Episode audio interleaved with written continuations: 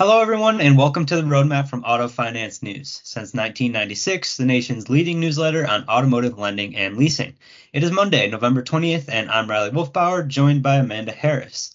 This is our weekly wrap on what happened in auto finance for the week ending November 17th, 2023. This episode is sponsored by software solutions provider Innovatech.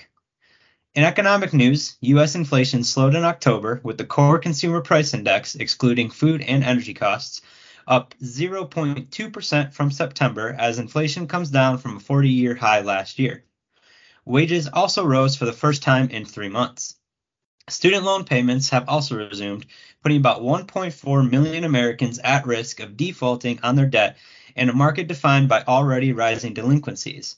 About 3% of outstanding debt was in some stage of delinquency at the end of September, up 0.4 percentage points from three months earlier, according to the Federal Reserve Bank of New York.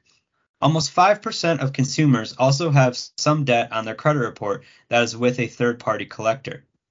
Student loans carries the highest likelihood of default as consumers prioritize other types of debt, including credit card, personal loans, and car loans. In fact, fewer than 1 in 10 consumers continued to make their full student payments during the freeze, according to TransUnion data. In auto finance news, Bank of America launched auto loan pre qualification last week as the number of auto sales completed digitally at the bank reached 88% in the third quarter. The pre qualification process allows consumers to see information on how much they can borrow monthly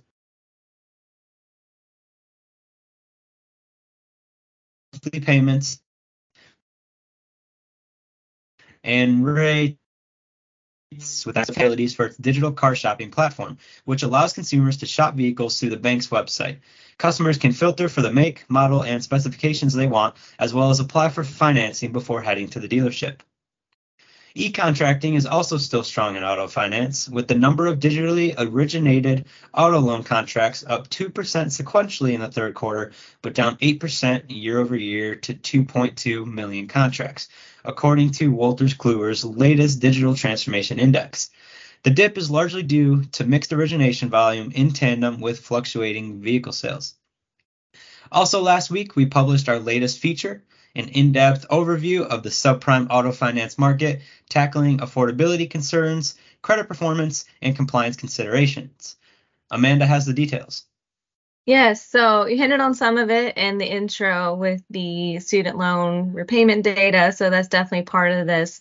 But essentially, our team took a really in depth look at what's happening in the subprime auto finance market. So, some of the things you just mentioned affordability, credit performance, compliance, all the costs of everything being up, and how that is impacting the entire market from origination volume, from credit access, from you know delinquencies, defaults, consumers' willingness and ability to pay their auto loans or even get a car in the first place, vehicle affordability.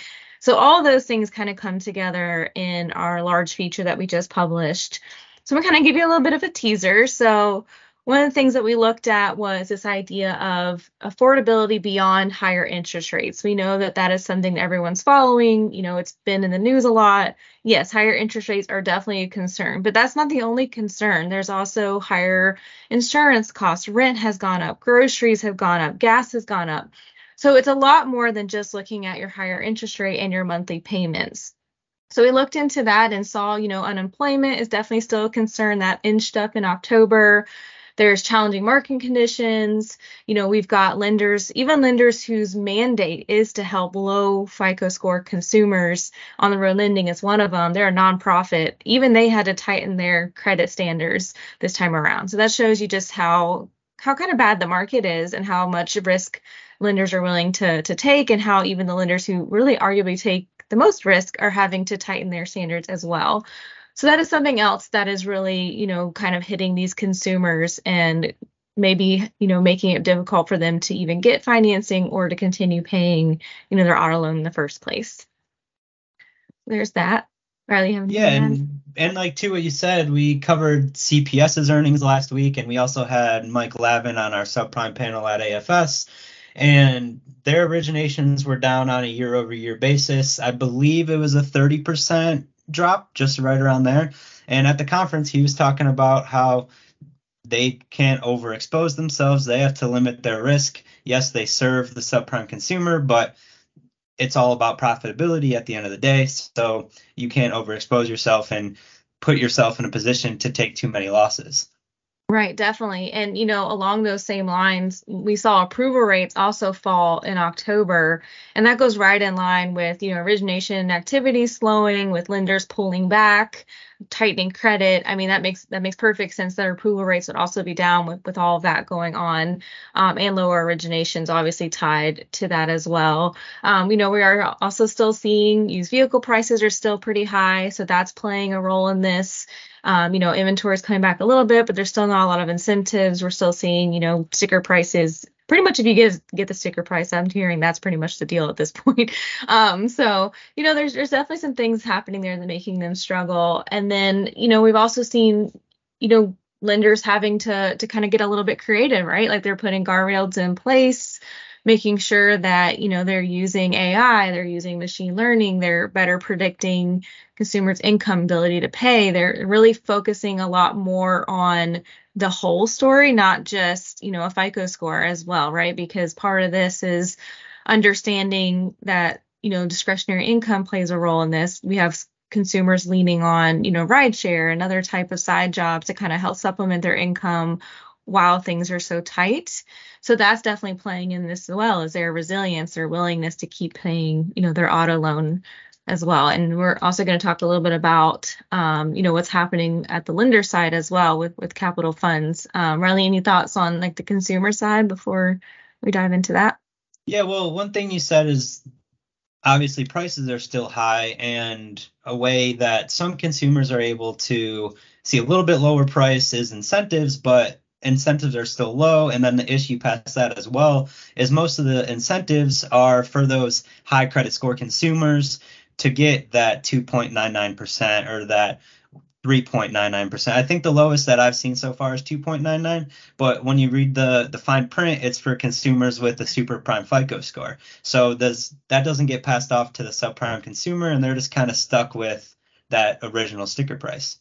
Yeah, absolutely. So that's the consumer's, you know, balance sheet. There's a lot, there's a lot going there. And then on the flip side of that, you know, auto lenders themselves are also facing higher borrowing costs. That's affecting, you know, their ability to get capital. We know non-prime lenders and subprime lenders really heavily rely on the securities market for funding, and non-prime ABS volume actually fell um, year over year as of November 3rd, it was at about 22.9 billion. It was 32 billion a year before that. So that shows you that that's also falling as the costs are just ballooning.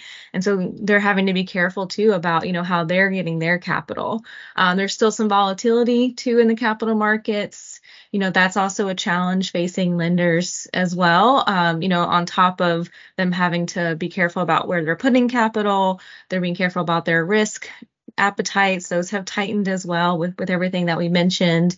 You know and they're keeping a close eye on performance across securitized auto loans because those are also going up. So that kind of performance challenge that we've been seeing um, on the origination side is hitting issuances as well. So they keep going up. Um, they went up even again in september. They started to like net losses on subprime securitized auto loans. I just got this data but they are surpassing you know pre like 2019 pre-COVID levels um, as far as the loss of the subprime go. Prime is a different story. There's kind of a divergence happening um, across the whole industry with performance on prime versus subprime. But on the subprime space, there's definitely some concern there. Rating agencies are also concerned about performance. Um, we have seen you know certain issuers be put on credit watch negative and some other actions by rating agencies to to kind of highlight some of these things happening. We know there's some deals that aren't where they need to be on their overcollateralization target. So that's just another piece of this as well um, that goes along with credit performance. Yeah, and I haven't gotten the chance to look at the new October data yet, but I covered the September data from Fitch, and I believe it was the August well, it came out in September for the August numbers. Right. Um, the 60 day delinquency rate for subprime was up to 5.81%, but on the prime side, it was down at 0.29%. And so Fitch expects the delinquency, the 60 day delinquency rate to get up to about 6% by the end of the year. And the highest that we've seen, their data tracked back to 1994, the highest that we saw prior to that was 5.96% in October 1996. So we very, we very well may see unprecedented levels of 60 day delinquencies in the subprime ABS market. Yeah, definitely. And you know, the other piece of this that we touch on in our feature, um, and a big part of this is compliance. So as delinquencies go up, repossessions are also going up. Regulators are keeping a very, very close eye on repossession practices.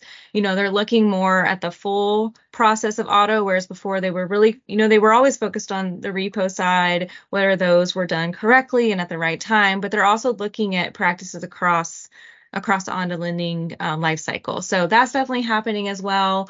Um, there's more information in our feature on kind of what's going on there. But I think at the end of the day, there's just so much happening in the subprime market as far as, you know, there's challenges, but there's also resilience as well. I mean, credit performance is worsening, but in a lot of ways, it's not where people thought it would be. You know, there's there's definitely still originations happening. There's still capital to be had. You know, non-prime lenders are still active in the market. You know, people are still buying vehicles. Used vehicle sales are still doing really well. You know, there's there's definitely origination volume is still doing pretty well. So given everything that we talked about, I think you know everyone's pretty much still you know still still pretty positive on the market itself. It's just, you know, doing doing your due diligence and making sure your risk is where it needs to be. And I think everyone's just kind of waiting for rates to stabilize and, you know, kind of get back to a normal before um, you know, before things really even out. But we're already starting to see on on vintages and everything starting to uh, do a little bit better. So I think lenders kind of put things in place to to really make sure they can weather this and come out the other side. Um, you know still still intact and still doing well. Yeah, and then and that's another thing that came up during the subprime panel at AFS is now that the market has gone through this change over the last couple years, everyone knows how to adjust. And as you already said, the early, although it's only six to nine months into it, the early 2023 vintages are performing better and are more promising compared to those 2021 and 2022 vintages when honestly, no one was really expecting it to go the way that it did. So, yeah, exactly. Yeah. yeah. All right. So, that about does it for today's episode. Uh, we also invite our subscribers to participate in a survey measuring the current state of lending practices, credit availability, and demand for loans. The Big Wheels Originator Sentiment Survey measures the industry's appetite for auto originations. More details on how to participate are available on our website. Thanks for joining us on the roadmap and be sure to follow us on X, formerly known as Twitter and LinkedIn. We will see you online at autofinancenews.net and here next time.